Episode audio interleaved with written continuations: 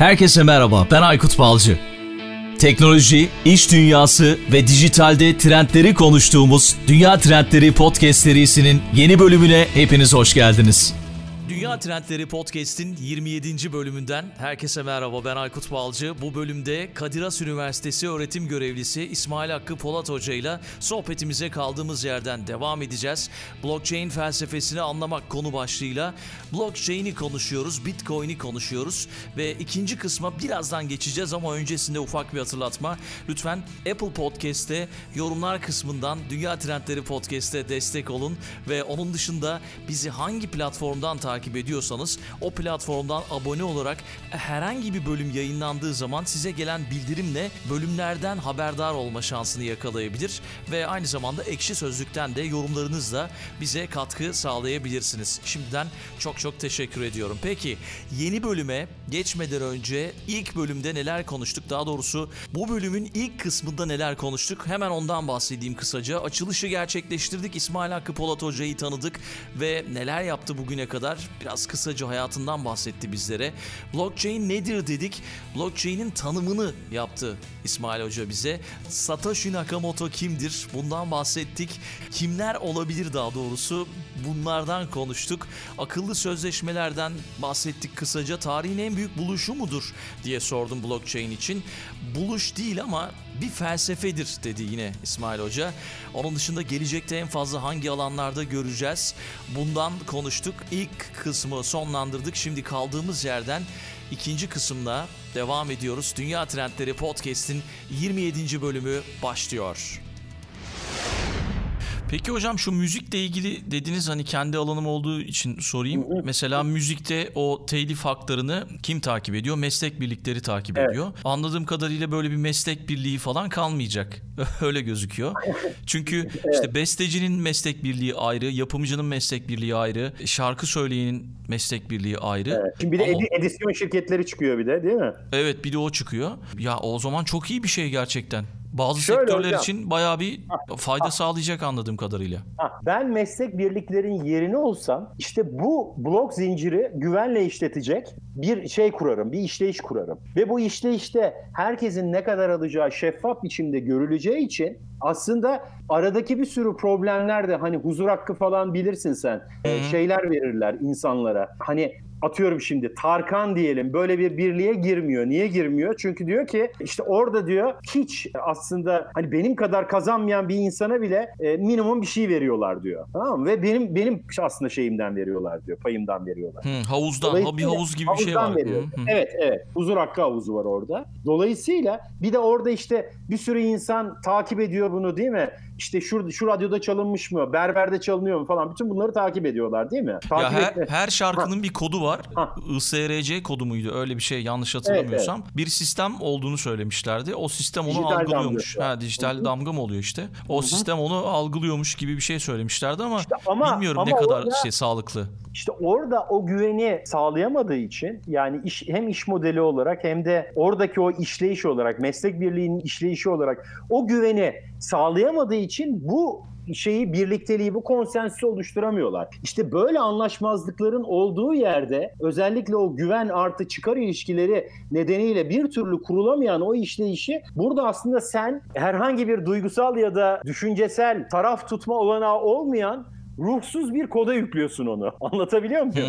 Anladım. Ve, ve o, o yazılıma yüklediğin andan itibaren bir de şunu söylüyorsun. Diyorsun ki o koda daha doğrusu o yükle, yükleyeceğin şeye bak bu böyle çalışır. İşte şuradan gelen paranın şu kadarını işte besteciye, şu kadarını yorumcuya, şu kadarını işte davulcuya, şu kadarını prodüktöre ver diyorsun. Yani bu aslında en başından belirlenmiş bir kural.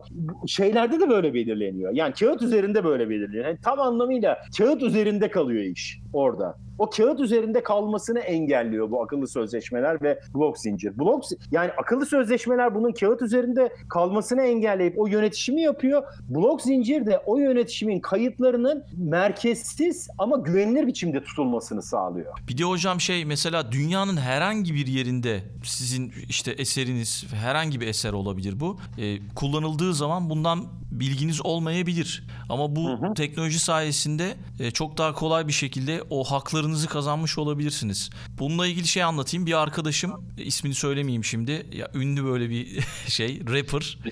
E, beraber çalışmıştık bir dönem. Şey demişti. Ben meslek birliklerine üye olmuyorum. Biz de dedik ki meslek birliklerine üye olmuyorsun ama büyük kaybın var senin. Hani telif kaybın var. Yok dedi ben istemiyorum oradan gelecek para. Belki Tarkan gibi düşünüyor o da. Ama yıllar önce şöyle bir şey gelmişti başına. Bir gün Almanya'dan bir mektup geliyor ve içinde işte eurolar. Sizin işte burada eserleriniz televizyonlarda işte radyolarda yayınlandı, çalındı. Yani siz istemeseniz de biz size paranızı yolladık gibi hmm. e, bir şey yapmışlar. Yine de ödemişler telifini. Bu açıdan da güzel yani. Şöyle İnsanlar hocam, onu takibini de yapmayacak artık yani. Şöyle oradaki senin arkadaşın da Tarkan'ın da en büyük e, şeyi şu. O meslek birliğine gerek o meslek birliğinin çalışma biçimi gerek kendi alacağı pay ya da işte farklı nedenlerle güvenmiyor aslında. Bu çok açık bir güven sorunu bu. Dolayısıyla evet. o güven sorununu o aracıyı ortadan kaldırarak aslında bir belki de hani bu sadece tek bir şey de olmayabilir. E, böyle bir sivil toplum ya da işte ne bileyim e, herkesten bağımsız bir şeye de blok zincire de bu, bunu kendi kaydını şey yapabilir, yaptırabilir. Yani illaki bir meslek birliği değil ama e, sen bir sisteme kaydını yaptırıyorsun ve bu sistemde senin üretimin aracısız biçimde sana geri dönecek. Yani senin üretiminin artı değeri, karşılığı hiç kimseyle paylaşılmadan sana dönecek diye bir şey olabilir. Hı hı. Ya da işte o bu paraya dönecek. Bu para da mesela işte müzik coin diyelim. Ne yapıyor burada? Bu ekonomiyi oluşturarak aslında. Bu ekonomiyi oluşturarak bu ekonominin bir de neyi oluyor? E, hızlı yükselişi oluyor. Mesela müzik coin dediğimiz şey işte başlıyor işte 3 Satoshi'den başlıyor 40 Satoshi'ye çıkıyor. Kendisi de aynı zamanda o ekonomide e, hani genel fiziksel dünyayla da birleştiği için bir ekonomi yaratıp o ekonomiyi büyüttüğü için aynı zamanda o hisse değeri ya da varlığı da yükseliyor onun piyasa değeri diyelim yükseliyor. Dolayısıyla sen orada müzik coin'i alarak aslında bir, bir derecede de şey kazanıyorsun. O hasıladan da daha fazla para kazanıyorsun gibi bir takım şeyler oluyor bu. Hatta şey... düşüşü de var, şey de var ama bu ekonomi özellikle ilk çıktığı zamanlarda buna ilk girenlerin çok para kazanacağı da şey kaçınılmaz bir gerçek. Evet. Peki hocam şey Amazon, Spotify gibi böyle büyük şirketler, bildiğimiz şirketler kullanıyor mu blockchain'i? Hayır kullanmıyor. Niye kullanmıyor? Çünkü orada e, bir şöyle bir e, şey var, sıkıntı var. Yani kullanabilirler ama Şimdi bir blockchain'i yarattığınız zaman o blockchain'in içindeki bütün paydaşları da oraya hakkaniyetli biçimde ortak etmek zorundasınız. Hmm. Halbuki bu Amazon dediğimiz ya da işte e, Spotify dediğimiz yerler bir tekel, monopol aslında monopol platformlar. Yani onlar aslında platform tekelleri. Doğru. E, dolayısıyla burada bu benim söylediğim meslek birlikleri ya da hani sanatçıların oluşturacağı şeyler. Ha bu arada mesela hiç meslek birliğine gerek kalmadan sanatçıların kendisi belli sanatçılar da bir araya gelerek böyle bir blok zincir ortaya koyup işte YouTube'la, Vimeo'yla şeyle anlaşıp yapabilirler bunu. Spotify ile anlaşıp yapabilirler bunu. O zaman işte bu platformlar sadece yayıncı platform tekerleri olarak kalırlar. Bunların iş modellerini onlarla anlaşmalarla aslında sanatçıların kendisi kendi haklarını oradan alabilirler. Ee, yani buradaki en önemli şey o. Şimdi burada belki şunu söylemek lazım. Aslında sanatçılar bunu kendi sistemleri üzerinden yayınlamaya başladıkları anda bir de Amazon, işte Spotify, Hulu her neyse Netflix onların hepsine de rakip olmaya başlıyorlar ve bunun adı da platform kooperativizmi. Yani gayri merkezi şeyler, e, kuruluşlar. Şimdi ben Kadir Has Üniversitesi'nde böyle blockchain çalışmaları, sınavları yapıyorum öğrencilere. Orada çıkan şeyler şunlar mesela. Taksi coinler. Taksiciler birliklerinin kuracağı ama Uber'le gelir modeli anlamında savaşabilecekleri şeyler. Tabii hani bizim İstanbul taksilerinden falan bahsetmiyorum. Ama Torino'da mesela bir İtalyan taksici grubu bunu yaparak aslında Uber'e karşı kendi şeyinde, kendi hinterlandında daha tercih edilebilir hale gelmişler mesela. Hmm. Ee, yani coin değil de böyle bir merkezsiz sistem üzerinden, böyle bir kooperatif sistemi üzerinden kendi şeyleriyle o taksicilerin reytingiyle şeyiyle e, orada yaratılan işte kredi mekanizmasıyla inanılmaz bir başarı sağlamışlar Uber'e karşı. Bence hani taksiciler önce tabii orada o güveni sağlayacakları önce e, hani kendi temel geliştirmelerini yapsınlar. Ondan sonra bu konuşulur ama şu anda hani birçok yerde bu konuşuluyor. Bakın bir öğrenci grubum şeyi yaptı. Yemek sepetine karşı restoranların bu yeme içme mekanlarının kendilerinin oluşturup kuracağı e, böyle bir gayrimerkezi işletilen bir blok zincir e, mekanizmasını ortaya koydu. Ki orada biliyorsun paranın da ötesinde rating önemlidir mesela. Hani e, oradaki diyelim yemek sepeti sistemin içinde ya da Uber sistemin içinde kimin kalıp kal, kalıcı kalmayacağını oranın sahipleri belirler. Halbuki burada oradaki anayasa belirler. O işin tüzüğü otomatik olarak belirler. Yani oradaki 3 kişi toplanıp şu adamı atalım demez yani. Hı-hı. Orada gerçekten o kullanıcının şikayeti gerçek mi? O gerçeklik çerçevesinde mi buna bu şey? Oradaki ispatlardan, kayıtlardan ne bileyim e, işte taksideki kamera kaydından izlenerek 3 tane işte hakemin e, onları tanımayan, birbirini tanımayan hakemin değerlendirmesiyle hani blind review'la, kör değerlendirmesiyle olur falan filan. Yani buralarda hep aslında yeni bir dünya ve dijital dünya üzerinden doğrulama, güven e, mekanizmasını e, merkezsiz biçimde çok daha hani sübjektif değil de objektif biçimde şey yapan, e, hayata geçiren bir işleyişten söz ediyoruz ve bunlar inan olacak. Çünkü şu anda yaşadığımız dünya o kadar yozlaşmış ve bu kişisel kişisel demeyeyim de e, taraflar arası ilişkilerin o kadar hor kullanıldığı bir dünya ki her noktasında hı, ister istemez bir e, hani buradaki bir korrupt e, yozlaşmadan sonra mutlaka böyle bir dönemin gelmesi gerekiyor. Evet hocam. Peki bu ekonomilere nasıl yardımcı olabilir? Ee, az önce şeyden bahsettiniz, vergilerden bahsettiniz. Her şeyi hı hı. şeffaf bir şekilde göreceğiz. Yani hı hı. aksi durum yani tersi durumda da devlet bir şey görecek, şeffaf bir şekilde ha. görecek. Ne kadar vergi aldığını falan. Değil mi yani? Şimdi, Böyle de bakmak lazım. Şimdi burada zurnanın zırt dediği yer burası Aykut hocam. Çünkü e, bu bu aslında şey işin final ve zirve noktası. Çünkü şöyle şu andaki devlet mekanizmaları o kadar toplum konusundaki bütün yetkiyi hani ülkenin yönetimi konusundaki bütün yetkiyi kendi tek elinde toplamış durumda ki bu bu e, şeyi yetkiyi vermeye yanaşmayacak da bir bürokrasi ve devlet mekanizması var açıkçası. Hmm. Yönetim mekanizması var. Ee, şimdi buradan tabii diğer tarafa nasıl gidilir bilmiyorum ama önümüzde iki seçenek var. Bir tanesi şey süper merkezileşme. Yani bu dijital teknolojilerin süper merkezi biçimde yapay zeka ile ve blok zincir olmadan kullanılarak aslında devletin tamamen bir Orwellian hani bir George Orwell'in 1984 romanında tarif ettiği gibi Hı-hı. herkesin her noktasının gözlendiği ve şey hani e, bir büyük birader mekanizması ama biliyorsun bu büyük birader mekanizmaları ne kadar sertleştirilirse ve toplumun hakkaniyeti çerçevesinde şey yapılmazsa e, geliştirilmezse bireyden başlayarak hani bireyin e, kendi zihninden başlayarak to- önce topluluk sonra toplumsal mekanizmalarla bir şekilde şey oluyor zaten hani bu tür düzenlerin sonuna geliniyor. Yani tarih hep bize bunu söylüyor. Şimdi bu tabii Orwellian düzen ya, da işte benim deyimimle orta çağ düzeni e, ne kadar sürer bilmiyorum ama dijital teknolojiler bir yandan da buna şey yapıyor, e, el veriyor ki Çin mesela Covid hastalığının bir Wuhan kentine, Hubei eyaletine sıkıştırılıp yok edilmesinde büyük şey yaptı. E, ama şimdi yeniden aslında onun e, şey olduğunu görüyoruz. E, patladığını görüyoruz. Hı hı. Ama burada e, şunu söylemek lazım. Önümüzdeki dönemde e, işte diyelim vergi nasıl toplanacak? E, vergi şöyle toplanacak. Devlet dijital para şey yapacak, çıkartacak ve ondan sonra o dijital paralar daha harcanırken diyelim ben bir markete gittim. O markette para harcadım ne oluyor? O harcadığım para önce e, şirket tarafından toplanıyor. Kendi kasasına atılıyor. Kendi kasasında atıldıktan sonra ay sonunda KDV olarak veriliyor ve 3 ayda bir de geçici vergi sene sonunda da e, şeyle veriliyor değil mi? E, yıllık vergi olarak veriliyor. 3 aşağı 5 yukarı bütün ülkelerde de böyle. Şimdi öyle olmayacak hocam. Diyelim ben bir markete gittim. O markette kendi dijital para cüzdanımından diyelim TL coin para var. Dijital TL var ya da sizin şeyinizde dijital euro var. Harcadın orada. Harcadığın andan itibaren onun KDV'si bilmem ne falan hepsi hesaplanıp tak e, işte o marketin blok zincirinden devletin para biriminin ana blok zincirine gidecek ve Anında. doğrudan devletin ana cüzdanına gidecek ve buradan işte KDV, gelir vergisi şey falan filan hepsi alınacak. Ayrıca başka bir şey daha yapılacak hocam. Şu yapılacak. Ben sana normalden normalde bankadan transfer e, edeceğim 1000 lira yerine işte 0.5 Bitcoin transfer edeceğim ya da işte 0.5 TL coin transfer edeceğim ya da 0.5 e, dijital euro transfer edeceğim.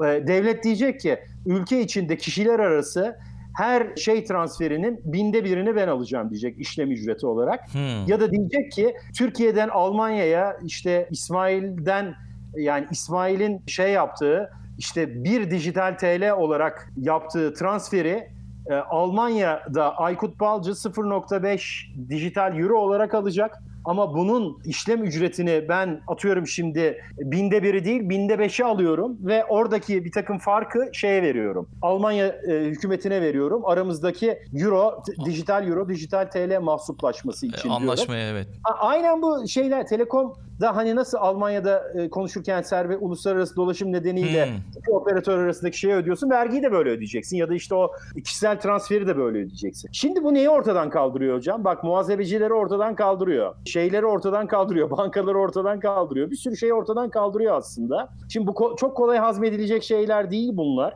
Ama şu andaki bankaların e, işte bireyler üzerindeki e, işte para tahakkümü, e, işte o kredileri 2008'de e, işte Bitcoin'in ortaya çıkışındaki şekilde dolar olarak e, işte kredi mekanizmaları içinde çarçur edip ya da işte çeşitli türev araçlar üzerinde oynayıp balon oluşturup ondan sonra o çıkan balonun nasıl Amerikan vergi mükelleflerine öde, ödetildiği trilyonlarca dolar basılıyorsa ya da o trilyonlarca dolar piyasaya sürülerek dünyadaki bir sürü paranın da değerini inanılmaz biçimde düşürüp bize enflasyon olarak geri dönüyorsa işte bu mekanizmaların önüne geçilmeye çalışılacak burada. Ya da daha hakkaniyetli herkesin üretimine göre değer atfedildiği herkese bireye, topluma, topluluğa, ülkeye atfedildiği yeni bir dünya kuruluşu aslında bu. Ben şimdi bunu görüyorum e, ve bu gördüğüm noktada ne kadar zor olacağını da görüyorum hocam bunu. Yani ben kafamda aslında devlet mekanizmasından şeye kadar her şeyi çözmüş durumdayım. Yani böyle aşağı yukarı 6-7 seneden beri çalışıyorum. Bana birisi sorsa böyle bir toplum nasıl işleyecek, böyle bir devlet nasıl işleyecek? Hepsinin mekanizmasını sana sayabilirim ve bunun prototipini de teknik olarak oluşturabilirim çeşitli teknik ekiplerle çalışarak. Ama şimdi bunu oluşturacak kanun, nizam, devlet mekanizmaları, birey okur yazarlığı, dijital birinci, ülkeler arası e, uzlaşma mekanizmaları. Bunların hepsi bu, bu işin benim görüşümün, benim idealize etmemin çok ötesinde e, şeyler. Anlatabiliyor muyum? Yani Doğru. E, onlar üzerine uzun yıllar savaşılıp en sonunda artık hani bu savaşın getirdiği yıkımdan sonra yapılabilecek şeyler bunlar. Hı. O yüzden hani şöyle diyorum ben e, mutlaka mutlaka bu dijital rönesans çağı gelecek. Kaçınılmaz biçimde gelecek. Ama nasıl tarihte Rönesans ve reformdan önce Orta Çağ olduysa, Orta Çağ karanlığı yaşadıysa insanlık şu anda da benzeri bir dijital Orta Çağ yaşayacağız gibime geliyor bana. Ama hani dijital dünyada biliyorsun böyle şeyler daha hızlandırılmış versiyonda gider. Ee, Çok belki hızlı yani gidiyor bin, hocam. Bin yıl sürmez ama yani yine de uzun sürer gibi geliyor bana.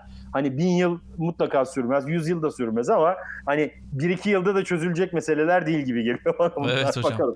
Ya soruyu şundan sordum. Kafamda direkt şöyle bir şey canlandı. Yani günün sonunda ülkenin lideri cep telefonunu eline alıp bak bakalım hazinede bugün ne kadar birikmiş gibi bir şey yani yapabilecek.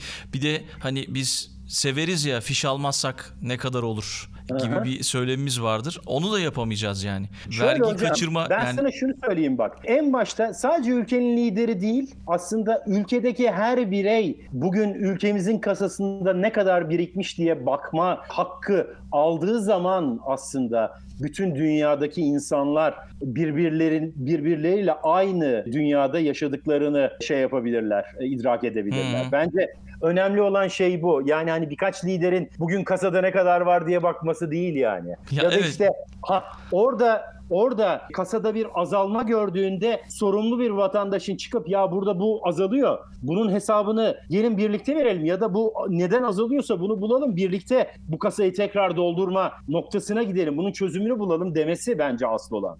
Hı hı. Ya o benim yaptığım bir espriydi tabii hocam da yani, yani ama olmayacak bir şey değil yani olabilir yani ilerleyen yıllar içerisinde. Ama İyi işte buradan e, şeyin önemini e, ortaya çıkartıyor faydasını. Az önce söylediğiniz bazı meslekler yok olabilir diye işte hani son yıllar içerisinde işte 2020'nin yine trendleri arasında yapay zeka var, blockchain var ve hangi meslekler yeni yeni meslekler de doğuyor bu arada. Blockchain evet. iş pazarındaki son durum nasıl? Hani böyle olumsuz şeylerden bahsetmeyeyim ama hangi meslekleri kaybedeceğiz diye. Blockchain yeni iş, iş mecraları açabilir mi? Şöyle hocam, mesela LinkedIn'in yaptığı son araştırmaya göre kendi e, network'ünden yaptığı araştırmaya göre Amerika'da e, en çok ihtiyaç duyulan 10 mesleğin başında blockchain analisti geliyor. Yani blockchain developer geliyor pardon. Hı hı. Ee, dolayısıyla bunu e, paylaştınız hani, LinkedIn'de zaten hocam siz evet, galiba. Evet, evet, evet, evet. Yani şimdi buradan şuna gidiyoruz hocam. Daha hani bu benim söylediğim şeylerin yüzde birinin bile hani benim şu çizdiğim tablonun yüzde birinin bile hayata geçirilme olasılığı yokken olan ihtiyaç bu. Blockchain ve yapay zekanın kesiştiği nokta e, bizim için aslında e, şey çok daha bu blockchain ne diyeyim yetkinliğinin, bilgi ve becerisinin aranacağı nokta olacak. Çünkü şöyle yapay zekalarda şu anda e, aslında yapay zekanın gittiği noktada ya süper merkezi yapay zekalarla işte dünyanın adeta e, bir 1984 romanı yaşayacağı bir noktayı tarifleyeceğiz ya da merkezsizleştirilmiş dağıtık yapay zekalarla aslında toplumdaki her şeyin daha hakkaniyetli, daha audit yani denge ve denetleme noktasında check and balance diyorlar ya ona. Denge denetleme noktasında dağıldığı ve aslında yapay zeka e, sistemlerinin ya da yazılımlarının insanlığı gelecek tehditlere karşı uyardığı ve o konularda aksiyonları hızlı almasına, o kararları hızlı almasına yardım edecek senaryoları ortaya koyduğu daha hakkaniyetli yapay zeka mekanizmaları olacak. Bu ikinci söylediğim şey e, aslında blok zincirler üzerinde olacak. Ya da süper e, merkezi, süper bilgisayarlar üzerinde aynı Çin'in yaptığı gibi işte ortada milyonlarca kamera var. Skynet sistemi üzerinden ve GSM sistemleri üzerinden insanlar gözetleniyor ve orada işte o gözetleme doğrultusunda da ne yapıyorlar? İşte şey ortaya koyuyorlar. İşte herhangi bir şekilde bir Covid hastasının kimlerle temas ettiğini bulup oradan hani Wuhan eyaleti şey Hubei eyaleti ya da Wuhan dışına çıkanları tek tek tespit edip bir de o kamera kayıtlarını ve şeyleri GSM sisteminin kayıtlarını geriye sarıp ta 15-20 gün önceden hastalığın yayıldığı zamana kadar gidip onları o tek tek temas eden kişileri ve onların temas ettikleri kişileri bulup onların hepsini Wuhan'a karantinaya gönderiyorlar falan filan. Şimdi bu tabii e, inanılmaz bir şey. Hani böyle bir dünyada yaşamak ister misin? Hani şu anda pandemi için konuştuğumuzda evet diyoruz ama bunu kafandan geçen düşüncenin bile e, suç olduğu bir e, şeyde 1984 romanında düşünürsen felaket bir şey bu. Dolayısıyla hani insanın özgür iradesinin daha egemen olduğu ve daha merkezsiz, daha dağıtık bir sistem herhalde daha hakkaniyetli olur diye düşünüyorum. O açıdan da hani blok zincir temelli sistemler önümüzdeki dönemde bence gerçekten e, hani toplum tarafından daha desteklenir ve bunun da seçim sistemleri üzerinden hani daha doğrusu nispi temsille yönetilen demokratik e, ülkelerde özellikle hani Batı demokrasileri dediğimiz tarzlarda e, daha da vücut bulduğu ve oradan yine yayıldığı bence bir şey yaşanacak burada. Bir rönesans yaşanacak. Orada mutlaka bu şey galip gelecek diye düşünüyorum ben. Her zaman hı hı illa olmaz iyimserliğimi koruyorum. Yavaş yavaş sona geliyoruz. Bankacılıktan bahsettik biraz ama yani blockchain ve bankacılık işte güven ve şeffaflık ön planda olduğundan bahsettik. Bir de aynı zamanda bu şeffaflık sayesinde gelecekteki belki finansal felaketleri de önlemeye yardımcı olabilecek diye düşünüyorum. Biraz bu bankacılık tarafından bahsedersek bir de şeyi merak ediyorum hocam. Kaç tane kripto para var? Geçenlerde baktım böyle yüzden fazla herhalde. Epey bir fazla. En çok bir tek Bitcoin'i daha çok biliyoruz ama bir de Ethereum var galiba. Evet, evet. Ee, şöyle söyleyeyim. Şu anda hani Coin Market Cap diye bir yer var. Şu anda işte Binance diye bir dünyanın en büyük borsası Bitcoin şey kripto para borsası tarafından alındı ama hani oradaki rakamda listelenen 6000 küsür şey var. E, coin var. E, ama orada listelenmeyen de e, bunun birkaç katı coin var. E, hani insanların kullandığı. Hani 3 kişi 5 kişinin kullanıyor bazısını. Bazısını da işte atıyorum milyonlarca insan kullanıyor. Bitcoin Biz de yapabilir mesela. miyiz? Kendimiz Tabii tabii, kişisel. tabii tabii aynen aynen. Yani şimdi Bitcoin'in en büyük özelliği e, açık kaynak olması, yazılımının açık olması. Dolayısıyla Bitcoin yazılımını alıp sen onu Aykut Coin diye yapıp direkt piyasaya sürebilirsin. Aha kaç kişi kullanır e, onu bilmeyiz ama hani şöyle bir şey yapabiliriz. Mesela işte atıyorum herhangi bir Twitter'daki fenomen çıkar arkadaşlar benim Tam işte o aklıma geldi şu an hocam evet. Ha, e, benim coin'im şu işte şu değerden çıkıyorum dediğinde onu kaç kişi desteklerse aslında ona atfedilen değer odur piyasa değeri de odur aslında. Yani günün sonunda böyle bir sürü şey var. Şimdi buradan tabii bunların şunu söyleyeyim %99,5'u çöp. Çok açık Çöp, evet, evet. söyleyeyim. Çöp. Hı hı. Yani neden çöp? Birincisi işte e, bunlar ilk e, binken ya da işte bin, iki binken sayısı işte kendilerini halka arz ederek insanlardan dünya kadar para topladılar. Bir kısmı hayal sattılar. Saadet zinciri şeyi sattılar. Bir, kıs- bir kısmı da o parayı aldıktan sonra rehavete girdiler ve vaat ettikleri şeyleri geliştirmediler. Bir kısmı işte e, dolandırıldılar falan filan her neyse. Ama kala kala işte şöyle ne diyeyim ben size benim hani kişisel fikrim 20-30 tane e, bu konuda iyi şey var, güvenilir var. Onun dışındakileri işte az güvenilir, yarı güvenilir falan gibi şey yapmak lazım, değerlendirmek lazım. Hı. Şimdi buradan şunu söylüyorum. Şimdi bunların hepsinin oluşturacağı mutlaka bir e, daha doğrusu bunlardan alınacak ilham ve bunların bankacılık demeyeyim de finans ya da parasal işleyişe yansımaları olacak. Çünkü bankacılara ben şunu söylüyorum. Ya bankacılık sektöründe şunu söylüyorum. Bankacılık sektörü işte bu Bitcoin ilk çıktı. Ondan sonra hiç ilgilenmediler. Nasıl olsa kara para ekonomisi işte terörün finansmanı falan filan o argümanlar iyiydi. Ve ilk zamanlarda da 2013'ün sonuna kadar da öyleydi gerçekten. Ancak daha sonra bu bir hani biraz daha dijital altın vasfı alıp da yayılmaya başlandığında özellikle hani varlık transferlerinin ülkeler dışına taşınması ülkeler için ciddi problem olacak ya da bankacılık sisteminin dışına taşınmasının ülkeler ve bankacılık sistemi için ciddi bir tehdit olacağını anladıkları andan itibaren de Bitcoin'e karşı şeylerini geliştirmeye başladılar stratejilerini. Mesela ilk şeylerinden bir tanesi işte Bitcoin sahtekarlık falan filan tutmadı. Bitcoin artıyor 2017'de. O zaman da şey yapmaya başladılar. Hani biraz daha ehlileştirelim mantığıyla. Ha Bitcoin'in içindeki blockchain iyi.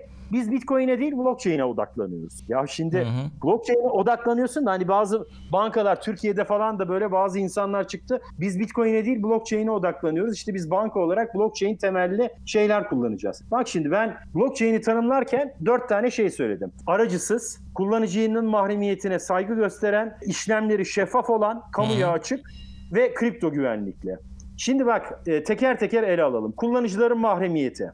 Bitcoin Evet. kadar mahrem e, mahremiyet ve, verebilecekler mi? Veremeyecekler. İkincisi işlemler kamuoya açık. Açabilecekler mi? Açamayacaklar. Üçüncüsü aracısız işlem. E zaten aracısız işlem dediğin şey seni ortadan kaldıracak. Yani o kurumun bankanın Banka olmaması ortadan lazım. kaldıracak. E, ha, onu yapabileceksin, yapamayacaksın. Kripto güvenlik. E tamam onu yaparım teknoloji olarak. E zaten e-imza kullanıyorsun senin de söylediğin gibi. Yani dört tane özelliğin üç tanesi zaten kendi varlığını ortadan kaldıran, inkar ettiren bir şey. Bir tanesi kalıyor. E o zaman sen blockchain'i niye kullanıyorsun? Ya da blockchain'in ne olduğunun farkına varmamışsın bence. Dolayısıyla ben de bankalara hep şunu söylüyorum. Ya diyor blockchain'e odaklanıp ne yapacaksınız? Siz Bitcoin'e odaklanın. Çünkü sizi yok edecek şey o. Kripto paralara odaklanın. Onların yaratacağı ekonomik işleyiş, parasal işleyiş, finansal işleyiş sizin hayatınızdaki en büyük tehlike. Onu kendi içinize, kendi şu andaki köhne düzeninize asimile etmeye çalışacağınıza kendi düzeninizi yıkın ve yeniden yaratın. Yani disruption yapın. Bunlar innovation yapmaya çalışıyorlar. Yani bizim mevcut bir sistemimiz var. Onun içine blockchain'i de yedirelim. Oradan biz bir şey çıkartalım. Olmaz kardeşim. Eşyanın tabiatına aykırı bu. Hı hı. Sen sen kendi düzenini yıkacaksın, şey yapacaksın. Bak sana söylediğim sistemde Almanya ile Türkiye arasında bile seninle benim aramdaki parasal işleyişte, alışverişte bankaların hepsinin toptan ortadan kaldırıldığı bir şey tartışıyoruz. Hangi fonksiyonlarını? Şimdi artık cüzdanları devletler, merkez bankaları vermeye başlayacaklar. Seninkini Avrupa Merkez Bankası verecek, benimkini Türkiye Cumhuriyet Merkez Bankası verecek. Para saklama zaten o cüzdanlarda olacak. Para transferi zaten seninle benim aramda olacak. E bankaların iki tane büyük fonksiyonu gitti hocam. Tamam mı? Kredilendirme diyorsun. Sende olmayan cüzdan ve transferinde hiçbir şey yapmadığın cüzdanda sen ne yapacaksın? Hı hı. Sen hangi krediyi vereceksin? Doğru. Hani bankalar burada aslında bu mekanizmalar içinde mesela Merkez Bankası ile Merkez Bankası'nın o blok zincirini tarafsız güvenilir biçimde nasıl işlet, işletilebilir? Ben o işlet işlet işleyişin nasıl bir paydaşı olabilirim? Bence bunun üzerinde çalışmaları lazım. Ama şu andaki mevcut kafa yapılarıyla bunlarla çalışmalarının da imkan yok. Dolayısıyla işte şu andaki yapılan şey sadece kaçınılmaz sonu bence bir şekilde şey yapmak. Çünkü merkez bankaları Ertelemek. dijital ha, merkez bankaları dijital para bassa da orada da şöyle bir sıkıntı var. Çin Merkez Bankası şu anda buna en yakın ve en ilk dijital parayı çıkartacak şey. Şu anda devlet vatandaşının cüzdanını gözetlemeye başladığı andan itibaren ülkedeki birçok insan huzursuz olmaya başlayacak bundan. Çünkü yani şunu düşün mesela Almanya'da şunu düşün. Devlet her vatandaşının cebinde kaç para var onu biliyor. Bu sence çok böyle Almanya'daki vatandaşların çok böyle kolaylıkla referanduma gitseler kabul edecekleri bir şey mi? Valla burada çok gizlilik o konular çok e, ön planda. Kabul edeceklerini zannetmiyorum. Ha, diğer diğer tarafta da otoriter ülkelerde de Çin'de referandum yapsan Çin vatandaşı da istemez. Gözet gözetlendiğini biliyor şu anda. O da istemez. Niye istemez? Çünkü o da hani mesela insanlar niye altın alıyor? Şundan dolayı altın alıyor. Şimdi devletin parası güven unsurunu, fiyat istikrarını kaybettiği zaman vatandaş kendisi aslında o para sözleşmesini bozarak altına, gümüşe ya da başka dövize gidiyor değil mi? Evet, başka yani, yatırımlar. Ha, yani Alman vatandaşı da bunu yapıyor. Türk vatandaşı da bunu yapıyor. Çinli de bunu yapıyor. Doğru mu? Doğru. Hepsi yapıyor evet hocam. e o zaman yani şöyle dijital paraları bunlar basacaklar. Ne olacak? Vatandaş kendi parasında bir istikrarsız gördüğü zaman ya da parasını sistemden çıkartmaya başladığı zaman Bitcoin'e ya da diğer paralara gidecek zaten. Doğru. Bağımsız paralara gidecek. Yani daha hani güvenli yere gidecek. Her açıdan yani Bitcoin'i o yüzden ben dijital altın diyorum. Dünyanın para birimi falan değil. Dünyanın küresel para birimi değil. Dijital altın. Değer saklama, değer transferi şeyine. Dolayısıyla şimdi burada günün sonunda son sözü de şöyle söyleyelim. Bütün bu oyunların sonunda eğer bu iş, bu parasal işleyiş, bu toplumsal sözleşme eğer hakkaniyetli bir yere gitmezse artık bunun için dijital dünyada çözümler var. Siz interneti bile kapatsanız ki son, sonsuza dek kapatamazsınız. Mutlaka mutlaka Bitcoin mesela blockchain'i o interneti yeniden açtığınız zaman tekrar kaldığı yerden işlemeye başlıyor. Anlatabiliyor muyum? Çünkü her kayıt duruyor orada. 11 bin tane makinede duruyor. O 11 bin tane makinenin atıyorum şimdi 5 binini kapatsanız kalan 6 bini açıldığı andan itibaren yine bir zincir oluşuyor. Yine kayıt mekanizması duruyor. E, devam ediyor. 5 bin tane yeni geliyor. Zaten 11 seneden beri olan bu Bitcoin'de de. Son söz olarak şunu söyleyeyim. Blockchain felsefesini anlasanız da anlamasanız da anlasak da anlamasak da gelecek ve kaçınılmaz biçimde hani nasıl John Locke'un söylediği ve Jean-Jacques Rousseau'nun geliştirdiği sonradan Fransız ihtilaline neden olan dünyada sanayi çağını açan ve demokrasileri 20. yüzyılın işte devamındaki e, dünya dönüşümünü yapan şey olduysa biz anlasak da anlamasak da bunun önünde duramayacağız bence. Doğru haklısınız hocam. Yani bir zamanlar şey hep böyle söylemler duyuyorduk işte altın güvenli liman falan gibi. Şimdi artık herhalde blockchain güvenli liman Az önce sizin söylediğiniz gibi belli bir zaman sonra ona dönecek insanlar. Daha doğrusu blockchain değil, Bitcoin güvenli liman. Şu anda Bitcoin, ha, evet. Yani evet. yanlış söyledim. Böyle bir şey olabilir. Hocam valla sona doğru geldik. Blockchain felsefesini iyi anladığımızı düşünüyorum. Bizi dinleyenler de gayet e, yararlı olmuştur. Doyurucu oldu bilgiler. Biraz magazin yapalım vaktiniz varsa. Estağfurullah buyur. Ee, şey Kapak Olsun e, TV geri döndü. Uzun yıllar önce izlemiştim. Yani orada da tebrik etmek istiyorum sizi. Yıllar önce şu anda insanların yeni keşfettiği bir şeyi yapmışsınız gerçekten. Kaç sene? 8 sene önce, 9 sene önce miydi hocam? 2013'teydi. 2013 Mart ya da Nisan olsa gerek Bitcoin programımız bizim. Hatta orada işte Bitcoin'i anlatıyorsunuz. 8 sene önce işte 2013'te 7 sene önce. Vallahi tebrik ederim. Devam edecek misiniz? Ya şöyle aslında biz onu şey için yaptık. Hani yıllar sonra şu yıllar önce konuştuğumuz şeylerin şu anda pandemi süreciyle beraber geliştiğini ve hızlandığını görmeye başladık. Hatta aramızda da şeyi konuşuyorduk. Ya işte biz 7 sene önce e, konuşmuşuz. Şimdi millet diyor ki aa işte dijital eğitim, online eğitim, çevrim içi eğitim nasıl güzel. İşte bak bu e-ticaret, paylaşım ekonomisi, işte yemek sepetine güzel, şuna güzel.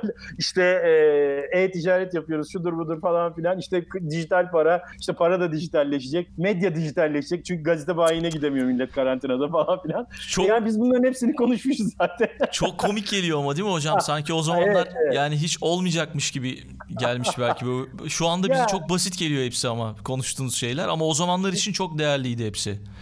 Çok büyük Hocam, şeylerdi. Şöyle şimdi orada e, biz tabii bunu bir nostalji şeyi olarak yapalım dedik ama şunu da unutmamak lazım. E, bizim benim bir patronumun çok güzel bir lafı vardı. Birilerinden 2-3 adım önde olursan çok iyi para kazanırsın. 10 adım önde olursan batarsın diye. Hmm. Dolayısıyla şimdi biz orada öyle önceden söyledik ki bunları. Hiç hiç kimse o zaman ya işte kardeşim nasıl olsa işte ben gidiyorum bakkaldan gazetemi alıyorum işte ekmeğimi alıyorum sütümü alıyorum ne gerek var bunlara? Ya da işte e, paramı e, nakit olarak bastırıyorum alıyorum ne gerek var bunlara? dediği bir durumdan ya da işte işime gidip geliyorum her gün ofisime gidip geliyorum hiç olmazsa bir hava değişikliği oluyor dediği durumdan her şeyin bir bilgisayar ekranı içine evin içine tıkıldığı bir şeye girdik döneme girdik. Dolayısıyla hani burada biz biraz da bu programı ya kardeşim bak biz yıllar önce konuşmuştuk bunu artık bunun şeyi geldi diye biraz daha nostalji tadında hani yıllar sonra bak kardeşim yıllar önce konuşulmuş böyle bir şey vardı deme şeyine getirdik. Hani biraz böyle kendi aramızda da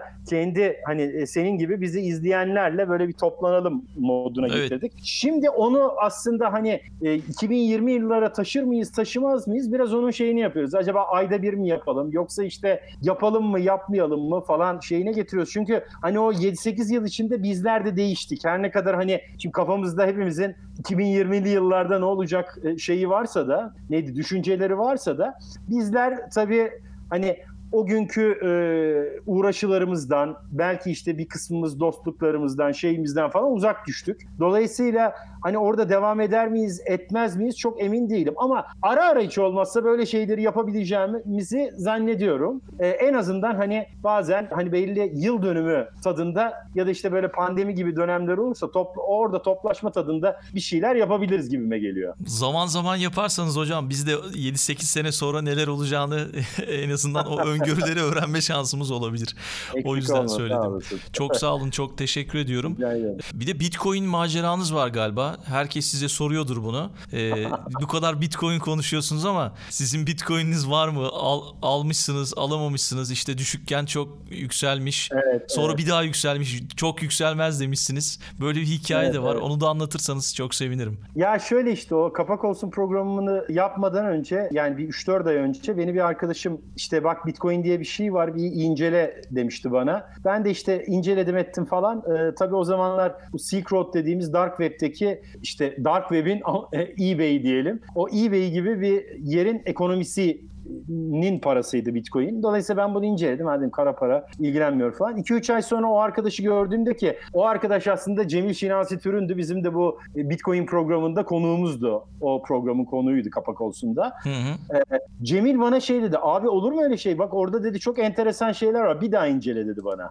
Şimdi ben bir daha incelediğimde e, gördüm ki aslında orada işte o her zamanki blockchain felsefesi çok daha derinliği var bu işin. Ve ondan itibaren bu işi gündemime aldım ve o konuyla ilgili Bloomberg Business Week dergisinde bir yazı yazdım. O yazıyı da hemen arkasından işte dergi bir hafta yayınlandıktan sonra e, piyasadan o sayı çıkınca e, ben bloga koydum. Şimdi orada ondan sonra kapak olsun programını yaptık. O arada Türkiye'de borsa yok. Ve yazmışım bloga da 258 lira diye bir, bir bitcoin. E, işte ama Türkiye'de borsa yok falan diye yazmışım. O arada kapak olsun programını yap, yaparken e, bir izleyicimiz de şeyi sormuş. Ya işte bunu almadın mı diye. Bu işte bu kadar konuşuyorsun al, al, almış olsan bari falan diye. Ben de işte bir 500 şeyim var. Dolarım var. O işte onu buraya şey yapacağım alacağım falan diye. O zaman da 26 dolar falan aşağı yukarı 20 bitcoin yapıyor bu. Ee, Şimdi 20 Bitcoin'i o zaman alsaydım 500 dolar.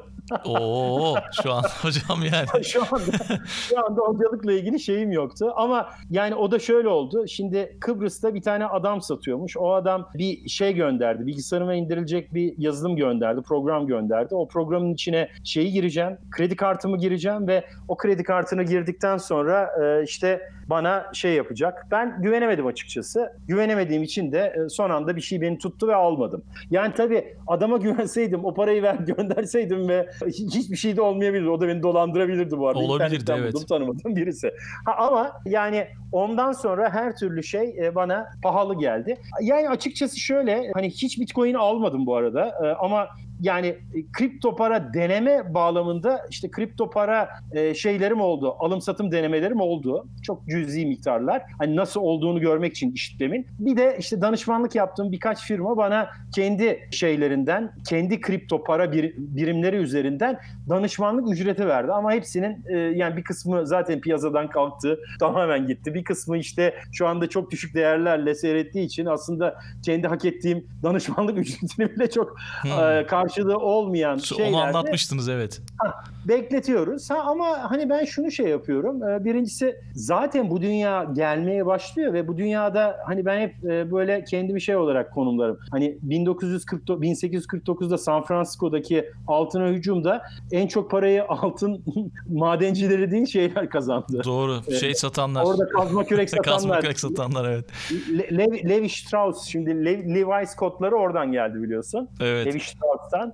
Dolayısıyla hani benim amacım tabii Levi Strauss olmak diye diyeyim ve şey yapayım. Yani orada aslında hani işin yatırımcılığından çok beni işin felsefesi ve o felsefenin üzerine kurulacak Bitcoin'i de aşan şey ilgilendiriyor. Bu dünyaya gidecek blok zincir hatta blok zincirin de ötesinde bu merkezsizleşme, desentralizasyon felsefesi beni çok daha kavradığı için e, hani çok da şey yapmıyorum açıkçası ama 258 liranın üzerine her şey pahalı geliyor açıkçası.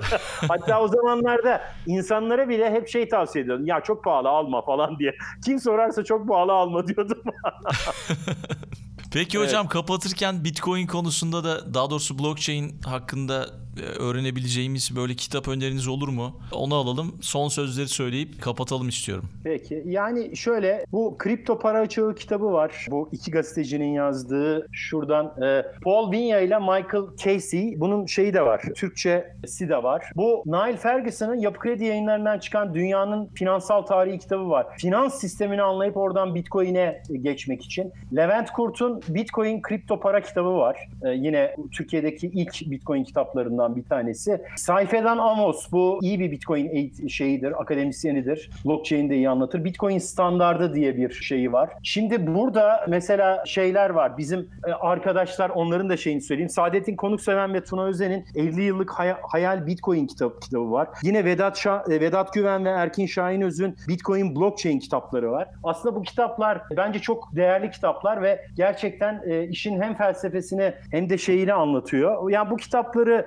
alıp da YouTube'da bir Bitcoin belgeseli var. Mesela çok önemli bir e, şey belgesel. E, bence Türkçe altyazısı da var. E, bildiğimiz paranın sonu diye. Bitcoin bildiğimiz paranın sonu diye bir belgesel var. The End of Money as We Know It diye bir belgesel Bitcoin. Bence bunlar hani kaynak olarak çok iyi iş görecek şeyler. Aynı zamanda işte çeşitli sosyal medyadan da hani Bitcoin konusundaki çeşitli kişileri ya da işte blockchain konusundaki çeşitli kişileri takip etmelerinde fayda var. Hocam çok teşekkür ederim dünya trendlerine katıldığın için. Gerçekten memnun olduk. Güzel bilgiler aldık. İletişim bilgilerini ben podcast'in açıklama kısmına yazarım. Bir sakıncası olmaz herhalde değil mi sana ulaşmak isteyenler memnun için? olurum. Ee, oradan sana ulaşabilirler. Çok teşekkür ediyorum. Rica ederim. Ben Almanya'dan ederim. selamlar hocam. Sağ olun. Sağlıklı günler, e, sağlıklı bir dünyaya. Dünya Trendleri Podcast serisinin bu bölümünün sonuna geldik. www.dünyatrendleri.com Twitter'da @dünya_trendleri, Instagram'da dünya.trendleri adreslerinden Dünya Trendleri Podcast'i takip edebilirsiniz. Unutmayın önerileriniz ve merak ettikleriniz içinse info gmail.com adresinden mail atabilirsiniz. Bu bölümü dinlediğiniz için çok teşekkürler. Yeni bölümde tekrar buluşmak üzere.